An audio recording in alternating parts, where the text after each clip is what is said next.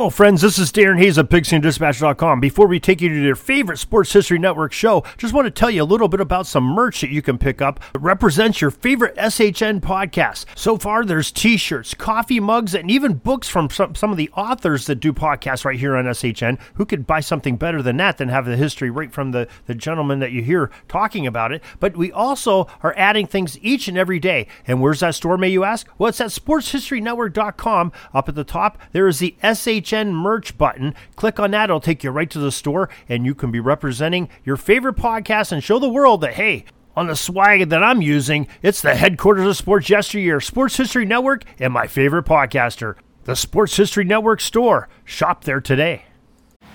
This podcast is part of the Sports History Network, your headquarters for the yesteryear of your favorite sport. You can learn more at sports history network dot com.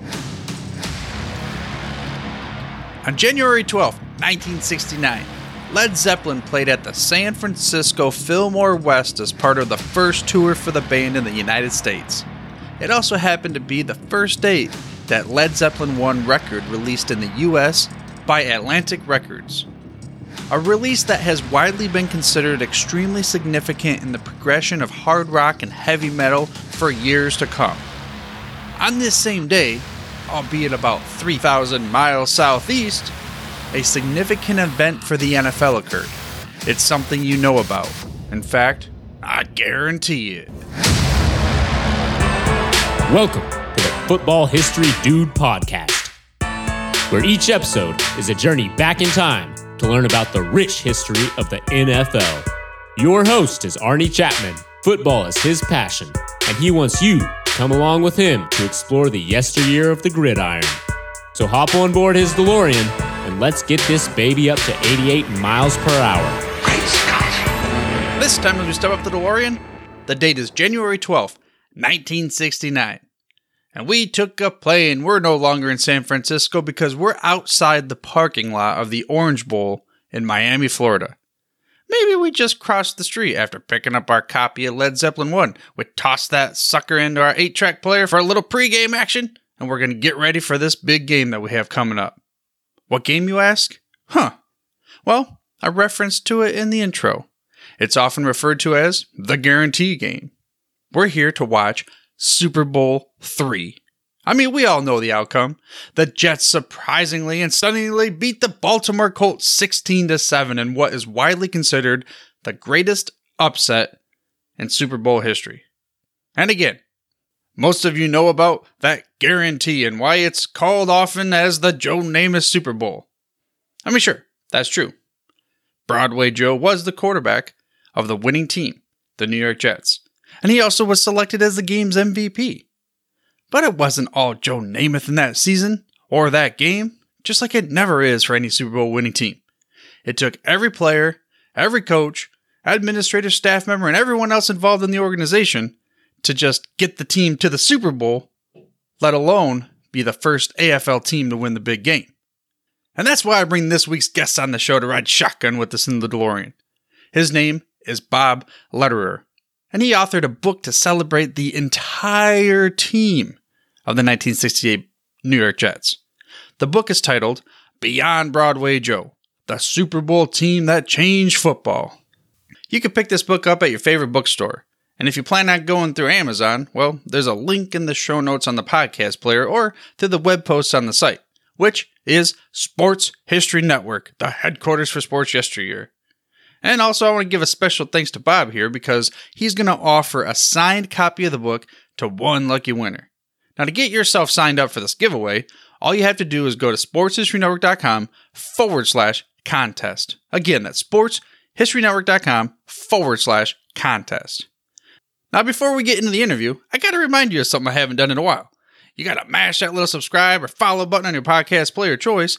That way you get the freshest, hottest off the press episodes every other week.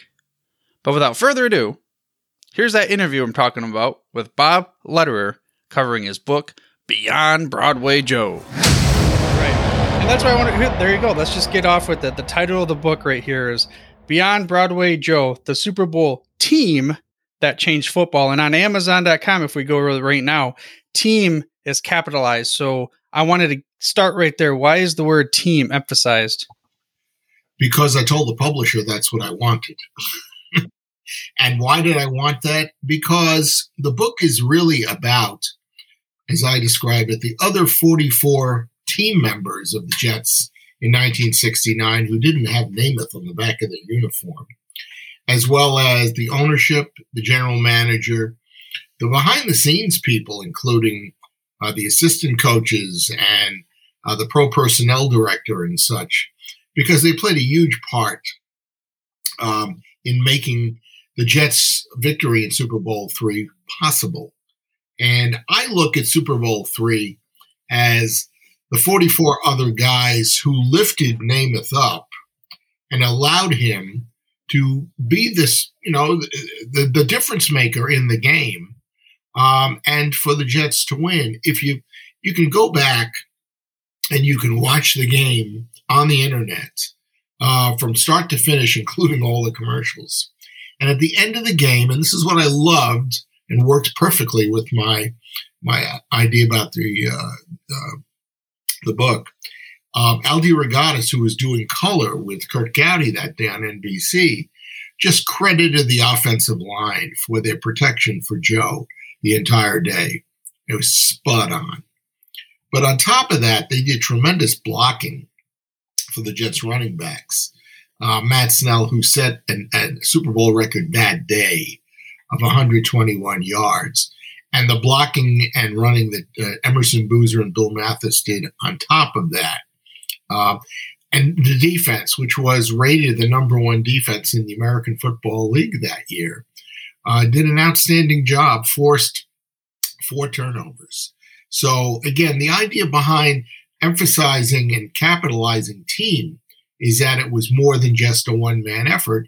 And I think one of the unfortunate things, uh, even in twenty twenty-two, is that to the casual or average fan, when you mentioned the Jets winning Super Bowl three, they said, oh, that was the Joe Namath game.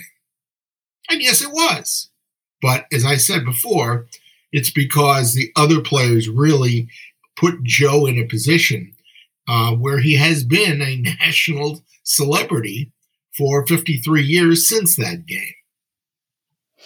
Yeah, and that kind of alludes to we're we're ta- we're one day after the Rams go moving, advancing to the Super Bowl, and as a Lions fan, you alluded, the, the listener of the show knows I'm going to talk about Matthew Stafford just a little bit, but the thing is, even though, yes, he's going to go, and they're talking about Joe Cool, as in the other, no, uh, Joe, oh my gosh, I can't think of the guy's last name right now for the Bengals, but Burrow, thank you. So Joe Burrow and Stafford is what is going to be talked about ad nauseum. Of course, the head coaches, but what about all those other fifty-two men on the roster, that active roster during the time, and all the practice squad guys? And, and Arnie, I've made the point to a lot of people that a book such as mine could be done about any Super Bowl winner, because it's always the guys in the trenches and the guys who are unheralded and, and just don't get any attention at all. Um, that are the difference makers. And, you know, the, to me, again, the unfortunate thing about the Jets um, fifty-three years after winning that game is that they had eleven players on the team that year who the week after the Super Bowl started in the American Football League All-Star game a year, a week later. eleven guys besides Namath. Hmm. And that shows you how talented across the board that team really was.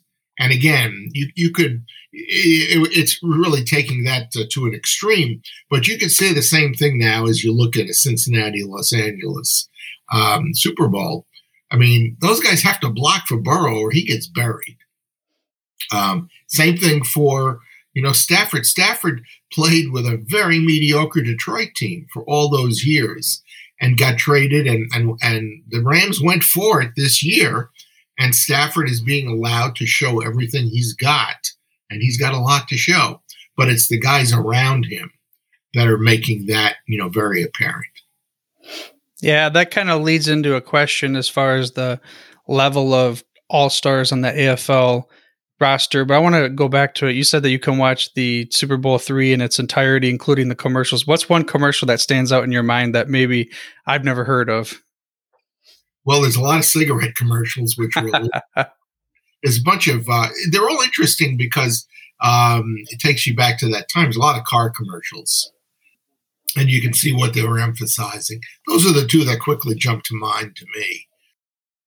Yeah, that would be sim- so like you said, with cigarette commercials being illegalized. And it's just, I guess one reason why I want to ask that question was the stark contrast sometimes of eras. And we even get into that later in this interview, probably with like even the era of football a little bit. But let's go back to that. You said eleven players besides Namath on the all-star squad for the A F L from the Jets. Now, that was a team going into the Super Bowl, obviously was considered the underdog, and that's why the guarantee made so much, you know, headway and such. But after Super Bowl two, the conclusion. So at that time, many people thought the A F L could not even compete with the N F L.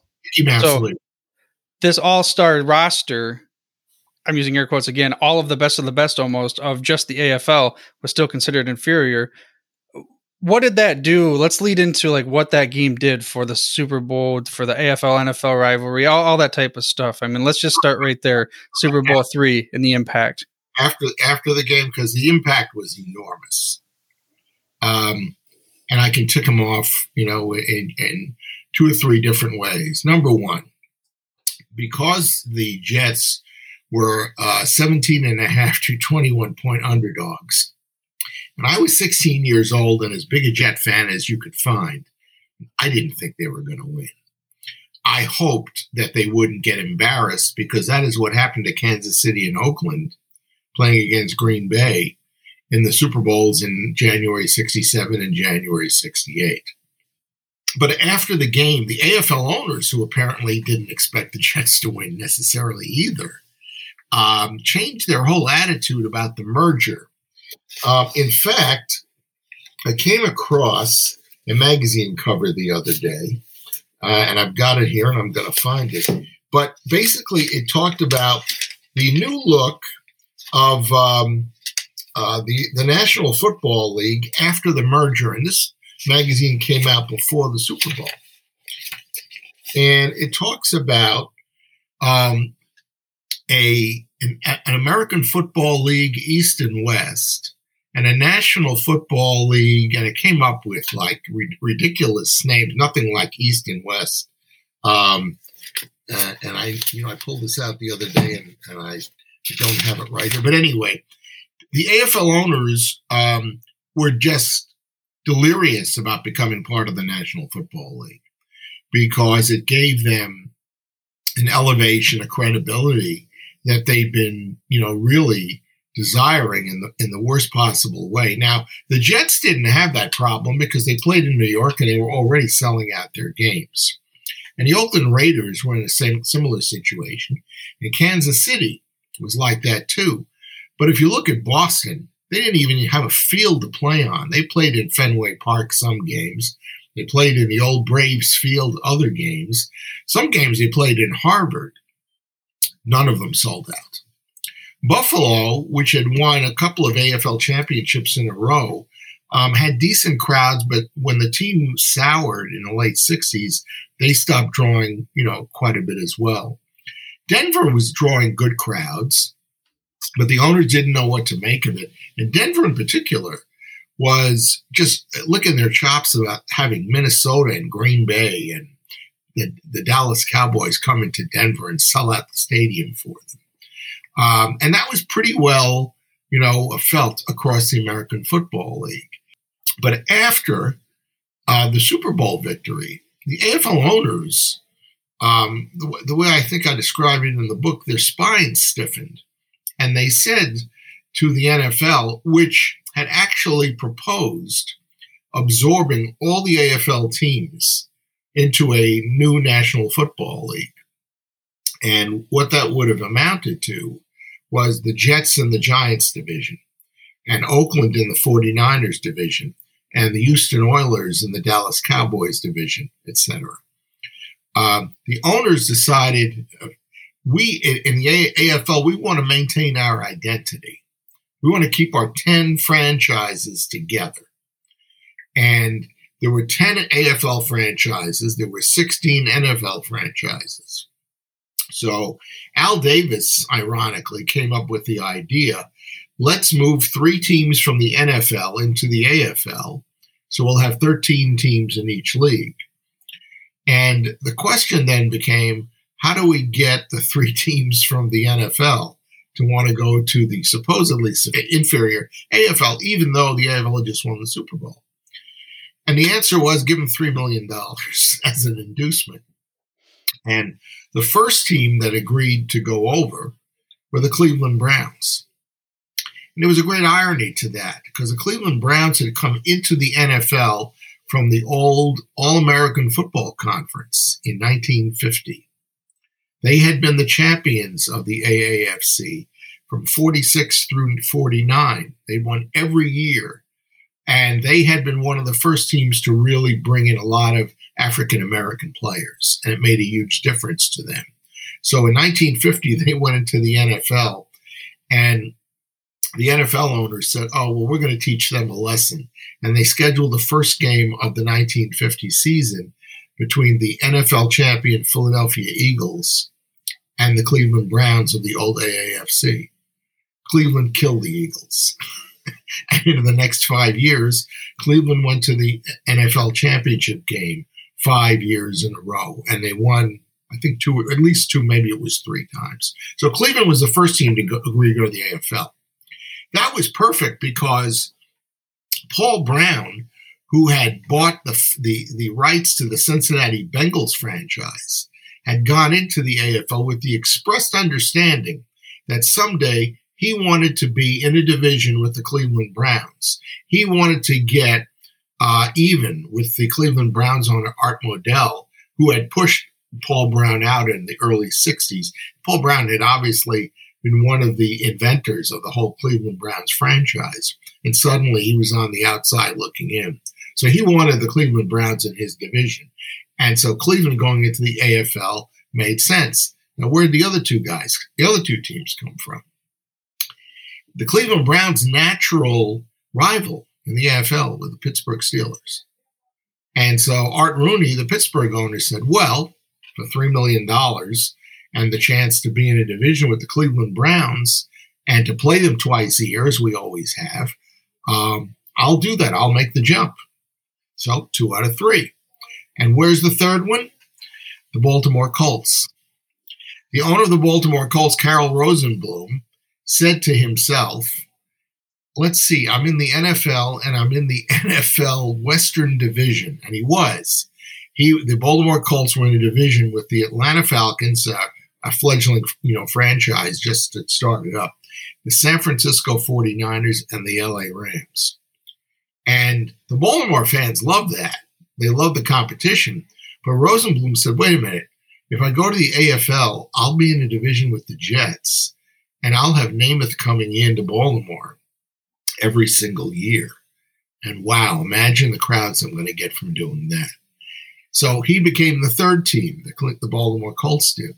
Ironically, that actually led to the Baltimore Colts and Rosenblum being sold uh, about three or four years later because the Colts fans were revolted. They wanted to see the Rams. They wanted to see the forty-niners every year. They didn't really care about you know, the Buffalo Bills and Boston Patriots and Miami Dolphins, who they were going to have coming in regularly to visit them.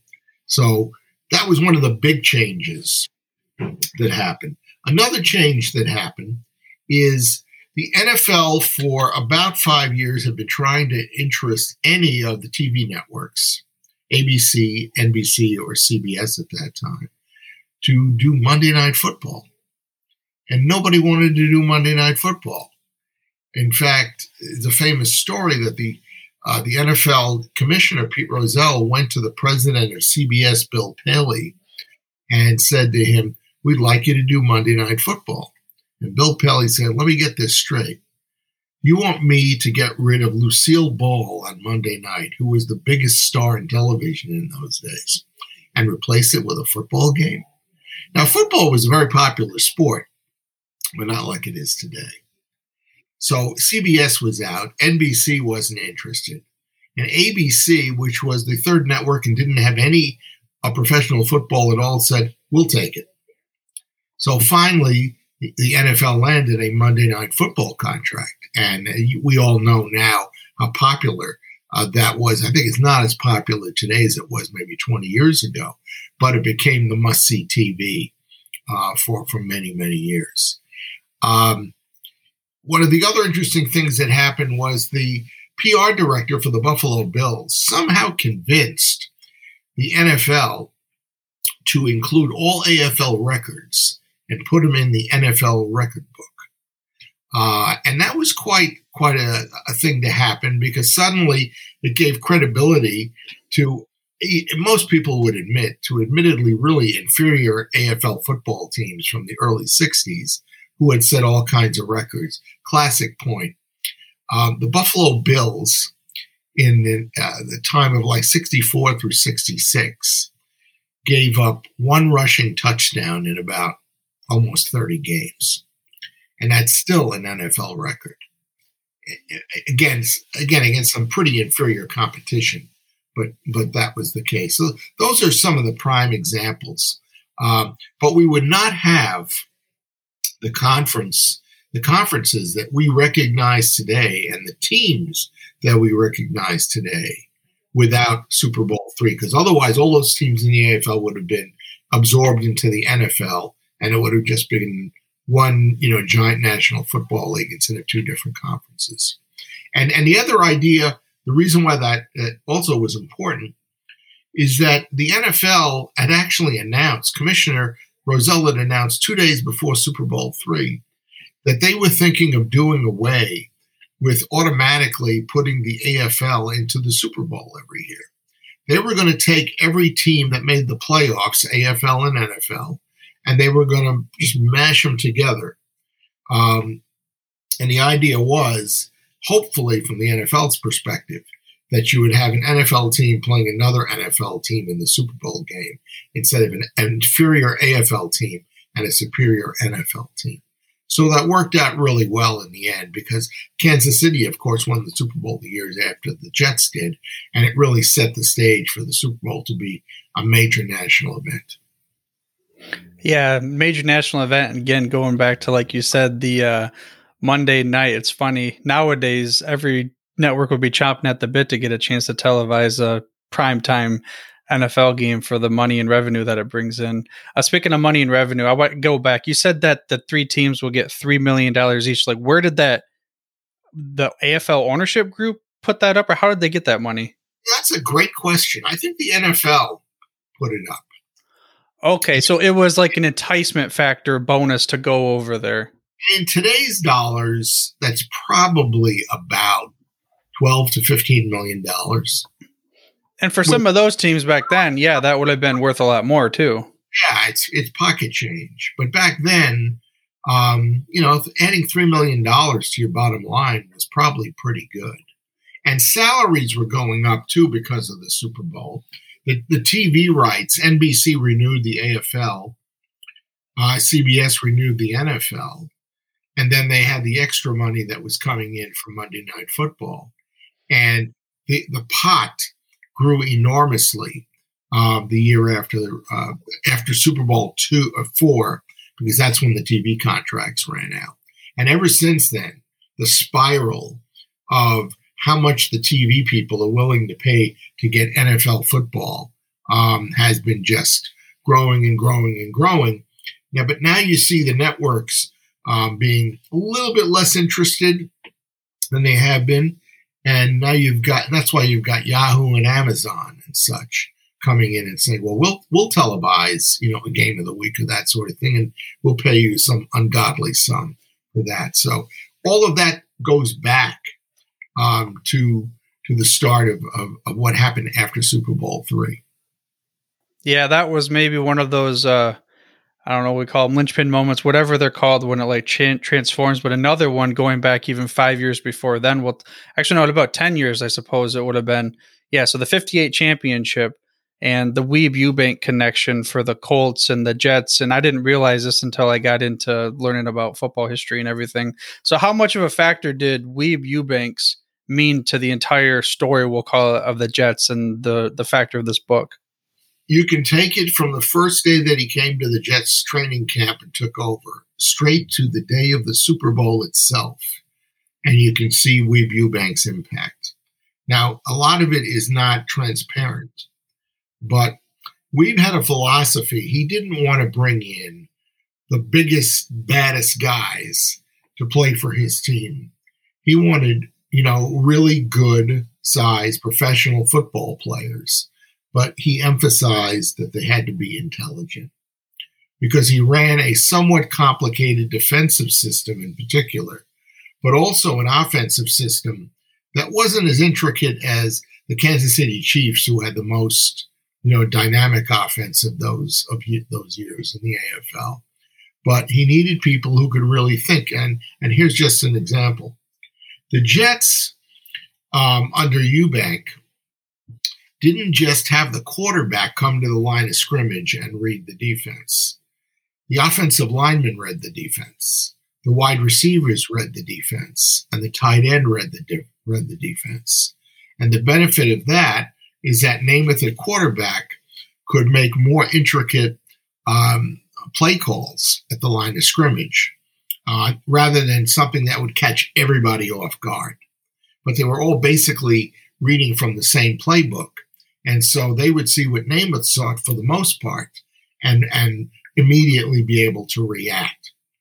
On defense, and I don't know how different this is from team to team, but the Jet defensive players told me that they not only had to learn their responsibilities on every play, they had to learn the responsibilities of the ten guys around them and know exactly what they were going to do.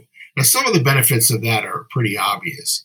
If you're playing against a guy with a guy next to you who's a little weak at doing this, but particularly strong at doing that, that's helpful to you in understanding, okay, on this on this play, I've got to do this, but I've also got to keep my eye on what's going to happen with him, because as much as he wants to be able or needs to be able to do something, he may not really have all the, the capabilities of doing that.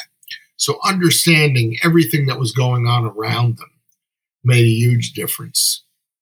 And it, te- it taught me a lot as I was writing the book about what's wrong and what's good about even N F L teams today.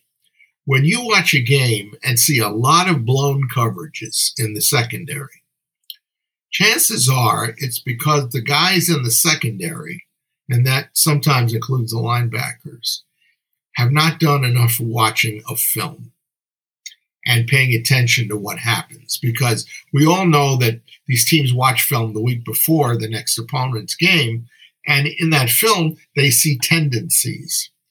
But you can go a lot deeper than tendencies. You can see plays being, you know, good teams snuff out a play. And you wonder, wow, how did that guy know that on that play call that they were going to, they were, that this guy was going to go into that area and immediately, you know, be all over that play. And uh, I watched the Super Bowl game um, play by play probably about twelve times.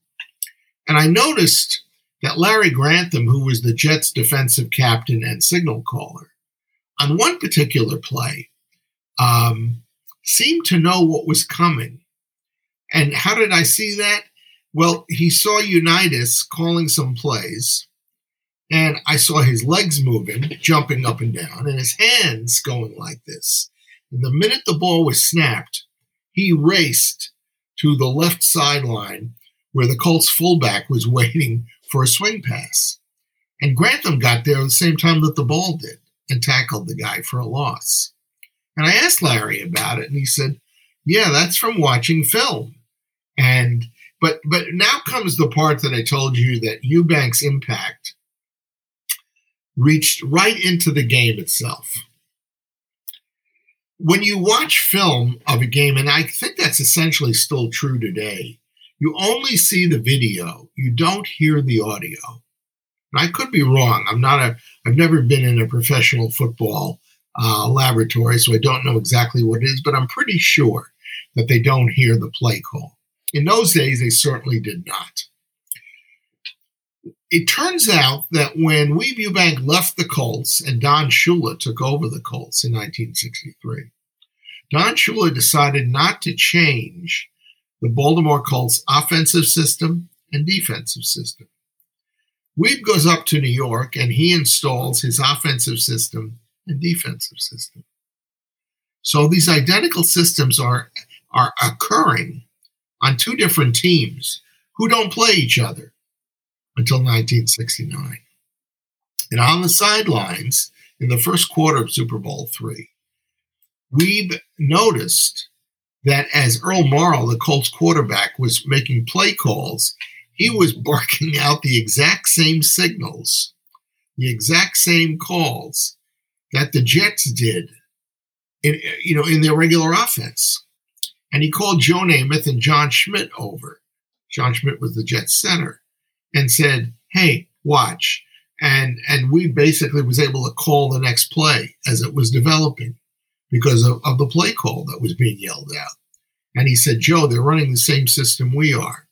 So at some point, I believe it was early in the second quarter of Super Bowl three, Namath stopped going into the huddle and calling plays. Namath went to the line of scrimmage. He he he uh, uh, he would call the plays from the line of scrimmage, and what he was doing actually was that he was yelling out signals that the Colts recognized too. And let's say there was a play that was designed to go to the right, or the Jets' right, um, a short pass or whatever, or to run to the right. Namath would call that play. And the minute the linebacker and safety on the Colts started to move in that direction, because they recognized the play too, Namath immediately stopped the play and went in the opposite direction within like a second and a half. And when you watch the game, you notice that the Colt defensive players always seem to be just a step or two behind the play. Invariably, almost every play. And that's because the Jets had gotten the defenders to go in the wrong direction. And you can be the greatest professional football player of all time, but if you start to go in one direction and the play goes in the other direction, you can imagine what kind of an adjustment that really is, especially when you're playing against very, you know, talented competition with great speed and acceleration. So, okay, so I was going to ask you a question later on, and we'll just we're going to go to that now. I, w- I was going to ask you the question: if you play this game a hundred times over, will the outcome be the same, or is it a fluke? But let's just take Weeb Ewbank out of the equation. Just everything else. If you played this game a hundred times, you think it'd be the same outcome, or was the Jets winning a fluke? You take Weeb Ewbank out of the equation, I think Baltimore wins the game. Uh, maybe a hundred out of a hundred times. Which again, be one reason why they were such high underdog. Had, Baltimore had an, an, an absolutely dominating defense that year. Um, they led the N F L in every defensive category. Ironically, the Jets statistically had a better defense than the Colts did, which I found amazing. Not in terms of points allowed. The Jets allowed more points. But in terms of um, uh, yardage that they gave up, and even yards, even plays where the Jets, you know, caused uh, a negative result, a loss of yardage on a play. But I-, I told you I didn't expect the Jets to win, and that's because for two weeks between the game and championship game in the A F L, N F L, and then the Super Bowl, the media just was saying that the Jets have no business being here. This is going to be a wrap. This will be worse than what Green Bay uh, did to Oakland and to Kansas City. And I talked to some of the Colt players for my book. Not a lot, but about a half a dozen of them. And to this day, they still are, um, it's not, not, not even a matter of not believing. They really underestimated the Jets' capability. And it really, the Jets felt insulted. They would watch T V in Miami uh, every night and watch the sports. And except for Namath, the Colt players couldn't even name any of the players on the Jets. It was as if, you know, who are these guys? Uh, and that really irked a number of the Jets players. So the Jets had a lot of things going for them psychologically. And Don Shula told Kurt Gowdy, the N B C play-by-play telecaster for the game, the week before the Super Bowl, that he was very concerned about the Colts because he thought that um, they were underestimating the Jets. Um, and he said any professional football team can beat any other professional football team. As a matter of fact, The defensive coordinator for the Colts was Chuck Noll, who went on to great N F L fame with the Pittsburgh Steelers immediately after this game. He was hired by the Steelers. He had been on the coaching staff at San Diego, and he had seen Joe Namath for himself live on the field. And he told Shula, don't us- underestimate what this guy's capable of doing. And even Vince Lombardi, who didn't want to say anything good about the American Football League, told people that if there's any guy in the N F L, in the A F L that can make a difference um, and, and really take over a game, it's Joe Namath. So he recognized it as well.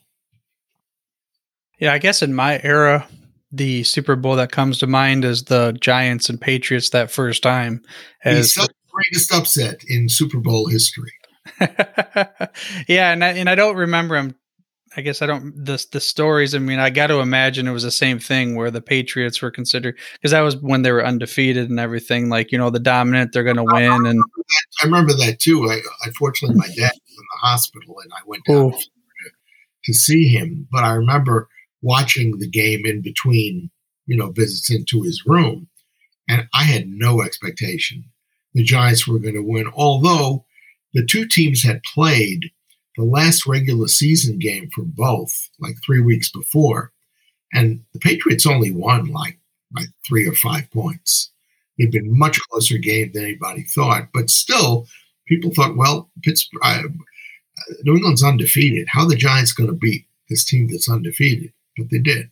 And that's why it's the second biggest upset in Super Bowl history. Because really, right. nobody, nobody thought the Jets were going to win. Yeah, I mean, didn't you said it was, what, a seventeen or twenty-seven point or something spread? seventeen and a half and, and twenty point, you know, spreads.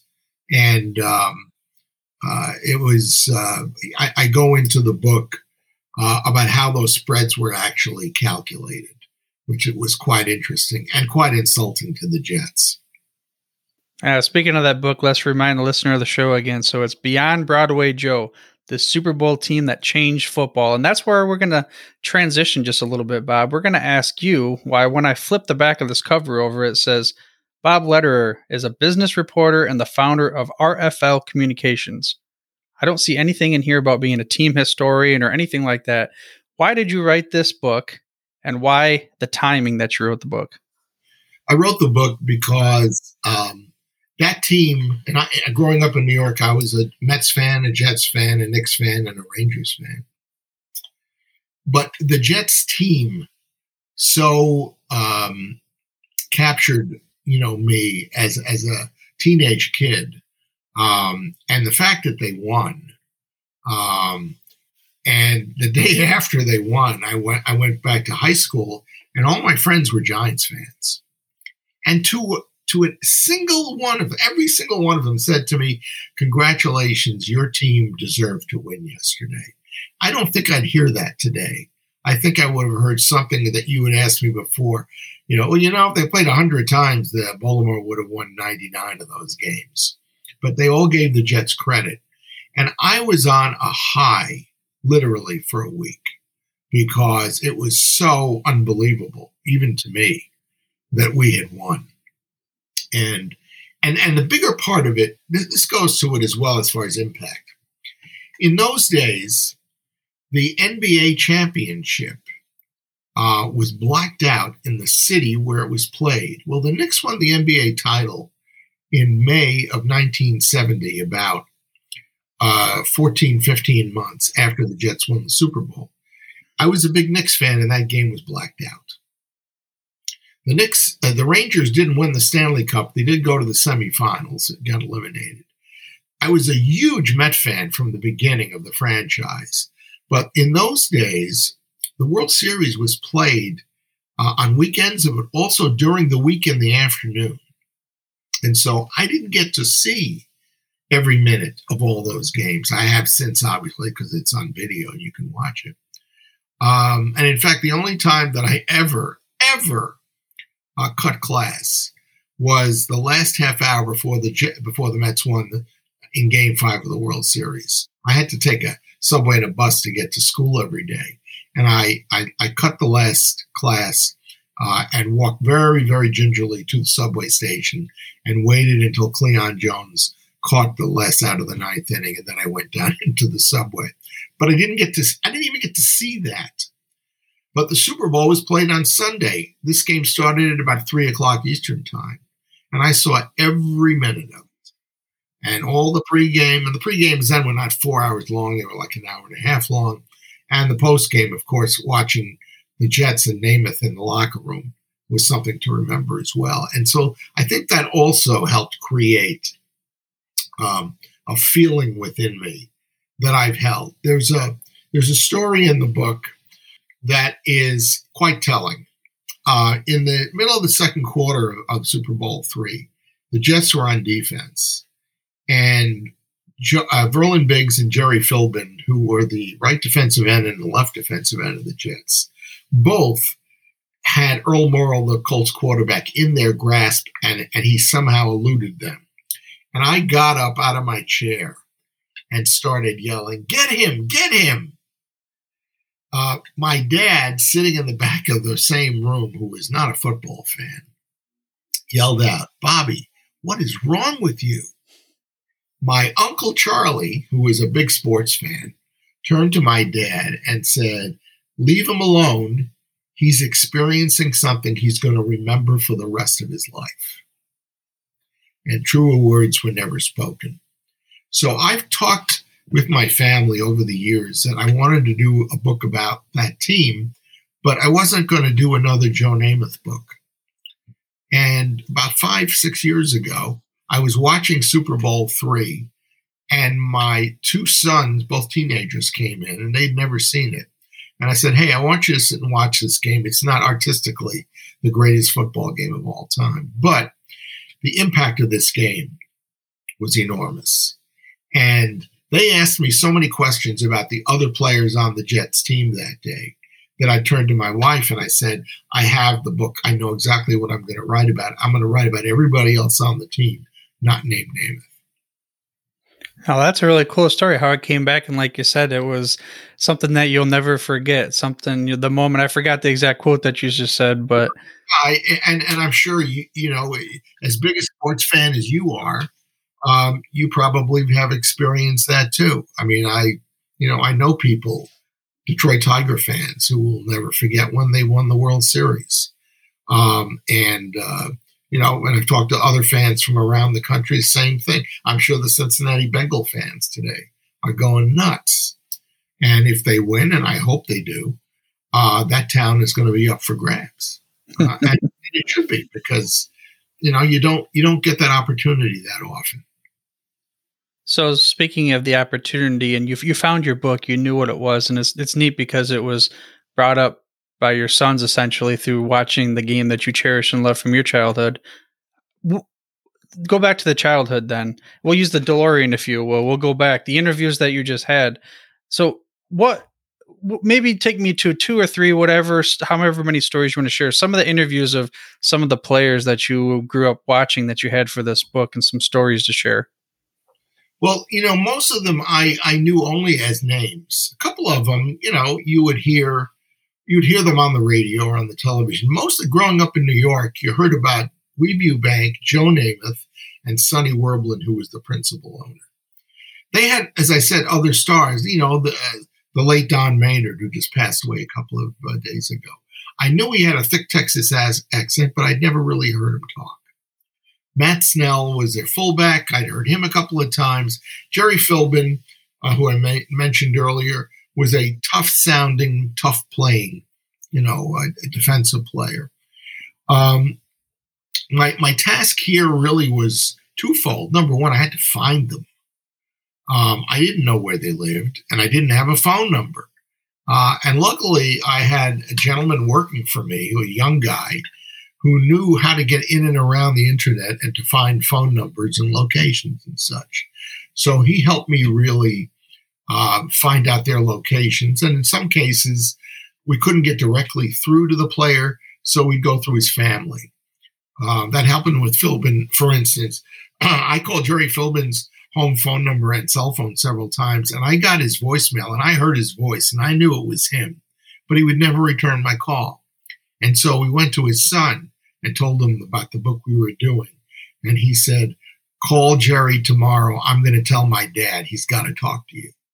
And when I got Philbin on the phone, I couldn't get him off the phone. He talked for two hours until he got hoarse. And then he begged him, begged off, and we did the rest of the interview later. But most of the interviews went something like this. Um, they would generally say to me, you know, I've been waiting for almost forty-eight years. It was, this was uh, two thousand sixteen. I've been waiting like forty-eight years for anybody to ask me about the Super Bowl. Everybody asks Joe every year, you know, as I mentioned before. Nobody asked, you know, the first guy I talked to was the punter, who was quite a character. His name was Curly Johnson, and he was like the team's court jester, as well as a hell of a good punter.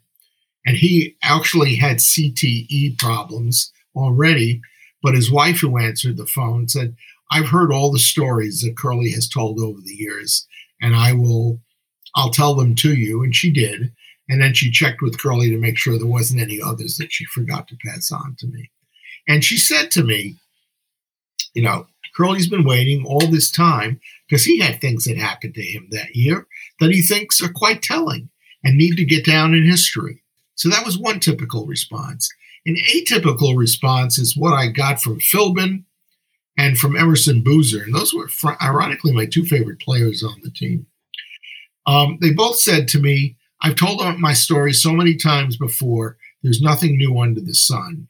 You can just go and buy books and read what I've told other people. And I said, no, I have things I want to ask you about that I know you haven't been asked about. And they said, like what?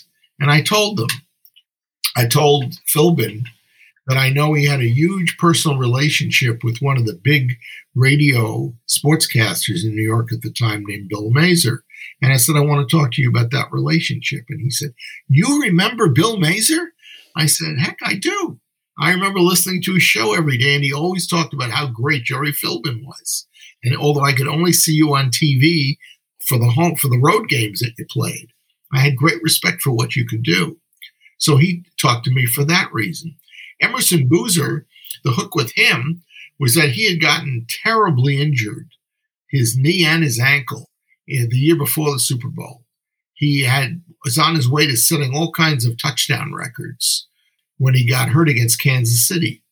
And I talked to Em and said, I want to talk to you about your rehab, because you had not only an incredibly serious dual injury, but people have wondered how in the world you ever recovered from it and came back and played football, especially in so short a time. And after he had said no to me, I, and I explained that to him, he said, okay, when do you want to talk? And so I was able to really personalize, and I did this with every player I talked to, things that I remembered about them. And I'll tell you, I think one of the funnier stories. The safety on the team was Bill Baird. Bill Baird was about five foot eleven, and he weighed about one hundred seventy-five pounds soaking wet. He was small for his position, and he was very light for his position. I didn't realize how bright he was. He, he basically made plays because, like Grantham, he studied film like a demon, and he knew everything the other team was going to throw at him.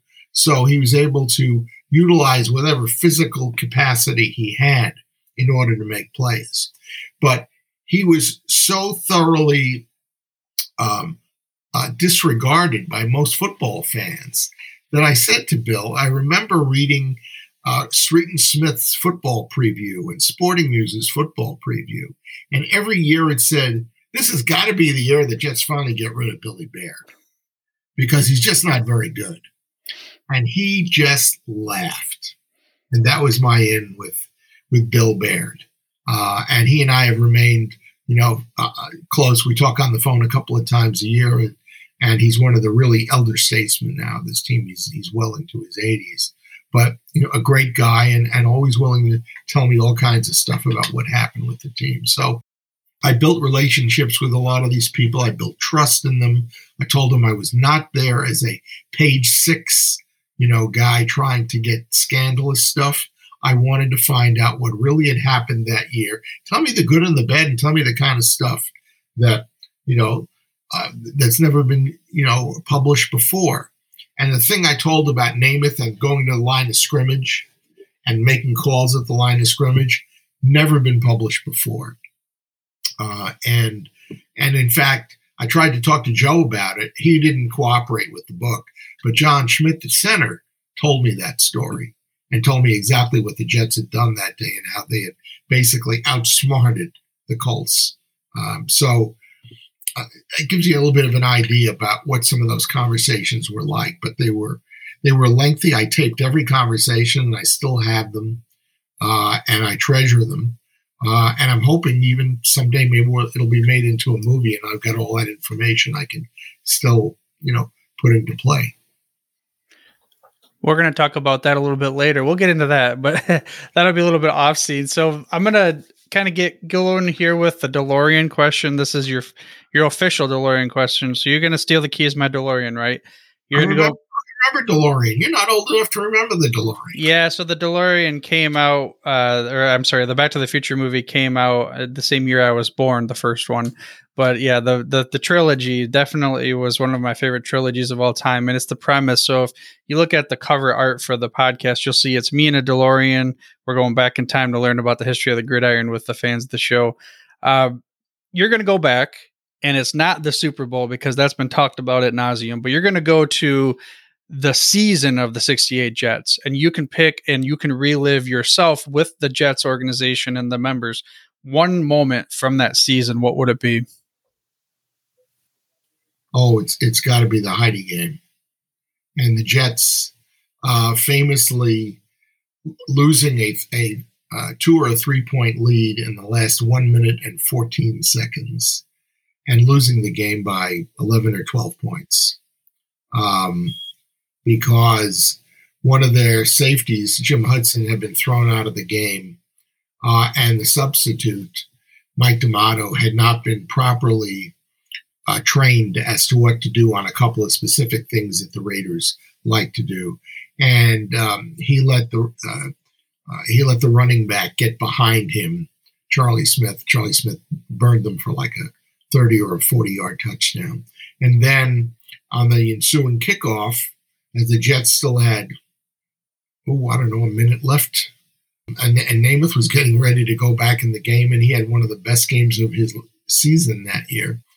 Uh, the Jets fumbled the ball and fumbled it into their own end zone, and Oakland recovered uh, and put the game away. Um, so a thirty-two twenty-nine Jets victory became uh, a forty, forty-three to thirty-two Jets loss um, in, in a minute and fourteen seconds.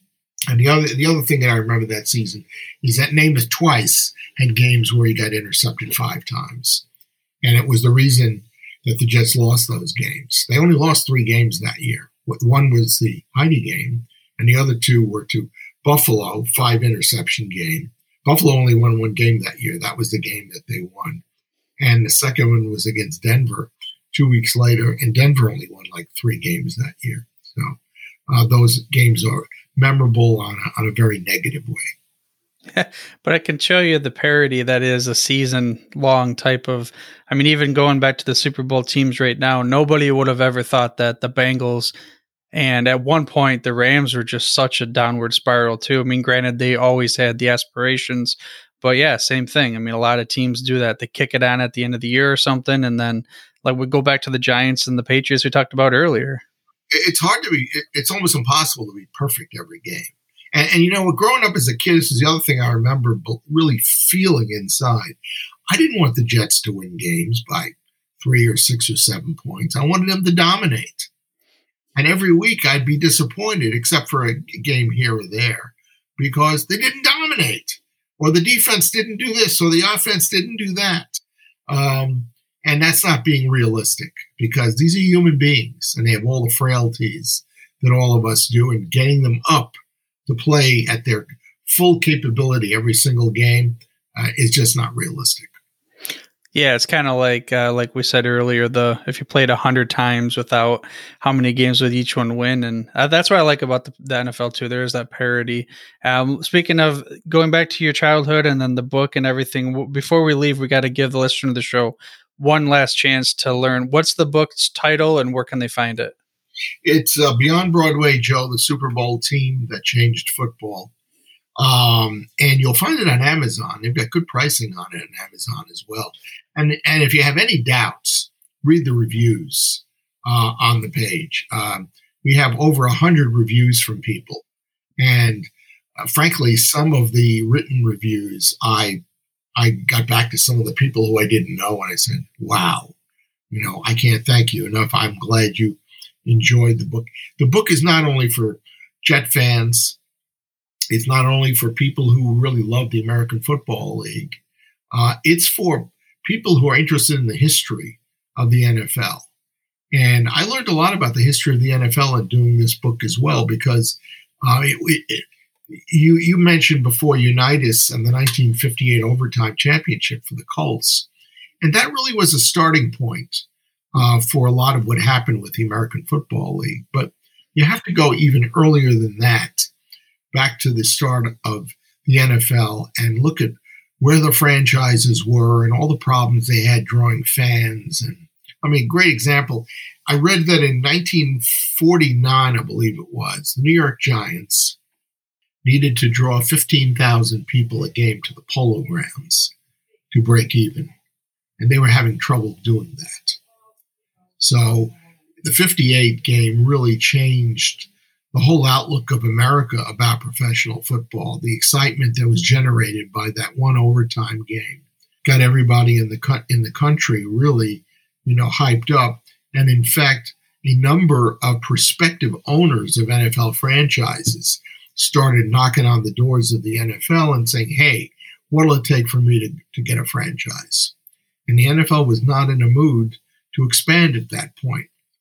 And that's why guys like uh, uh, Hunt and uh, uh, the, the owner of the of the Oilers, uh, name escapes me at the moment, but others, Baron Hilton, who bought the San Diego franchise back then, uh, why they decided to start a new football league, because they wanted to get into the pro football business, and the N F L wouldn't let them. And as a matter of fact, as the A F L owners, who were very wealthy for the most part, got the league going and were ready to run the first year, that's when the N F L owners went to them and said, tell you what, we'll give you a couple of franchises if you drop everybody else.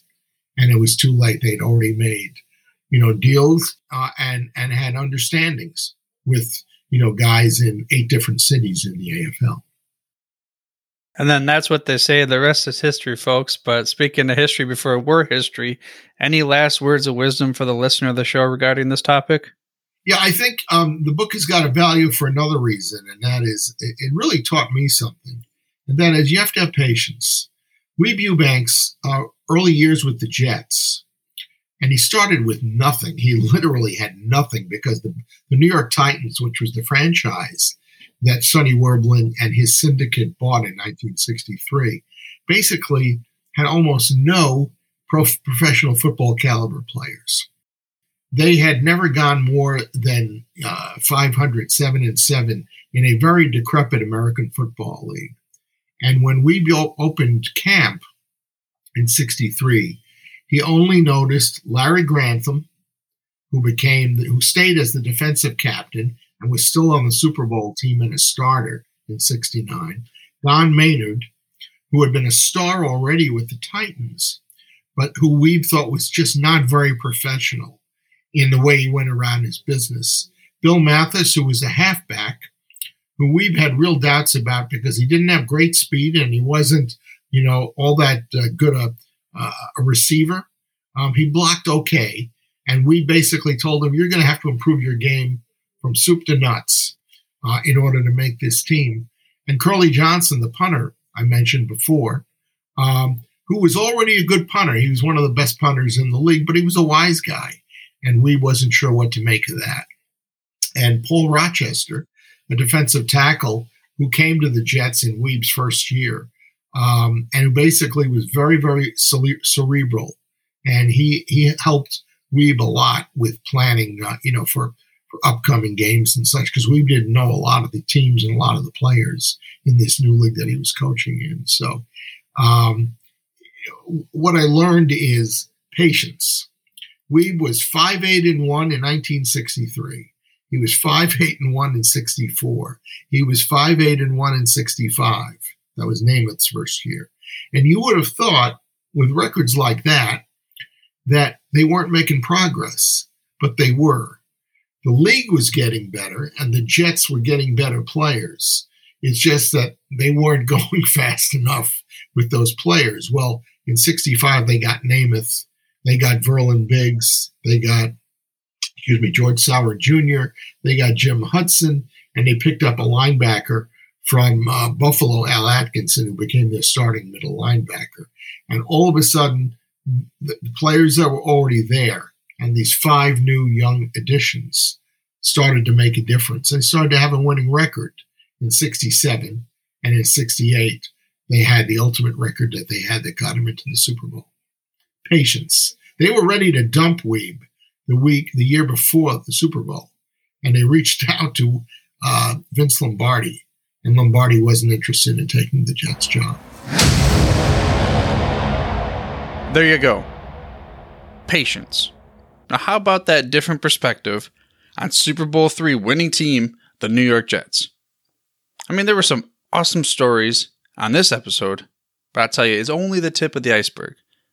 Because as I'm opening up this book, we have almost four hundred fully stocked, fully loaded pages of New York Jets nineteen sixty-eight football history.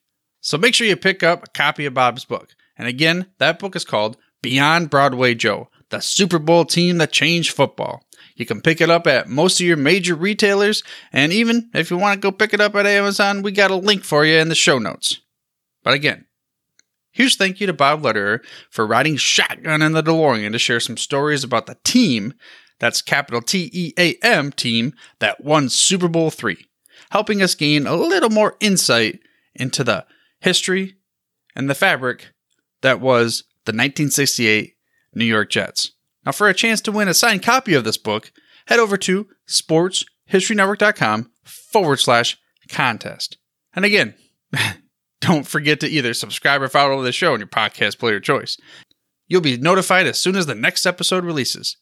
But for now, dude, I'm through if you're through. Thank you for listening to this episode of the Football History Dude. To make sure you're the first to get the next episode, please subscribe on your podcast player of choice and head on over to the football history dude dot com for the show notes and more information on the history of the N F L. And remember, dudes, where we're going, we don't need roads. Hey there, Sports History fan. This is Arnie Chapman, a k a the Football History Dude, and I wanted to thank you for stopping by to listen to another episode here on the Sports History Network. Our podcasters are passionate about uncovering and sharing sports stories from yesteryear. And if you didn't know it already, we have over thirty shows across the network covering all sorts of sports history topics. In fact, here's a glimpse into one of our awesome podcasts here on the network. This is Mark Mortier, and if you're a sports history fan like me, tune in and hear me talk about some great sports moments of the past. Growing up during the nineteen seventies, I got to watch some of the most iconic moments in sports history. Hank Aaron breaking Babe Ruth's home run record. Willis Reed limping out of the locker room in Game seven of the N B A Finals at Madison Square Garden as the fans erupted with a thunderous ovation. The nineteen eighty Miracle on Ice, as Team U S A defeated the powerful Soviet Union in the Olympics. Listen every Tuesday on Yesterday Sports. How about that?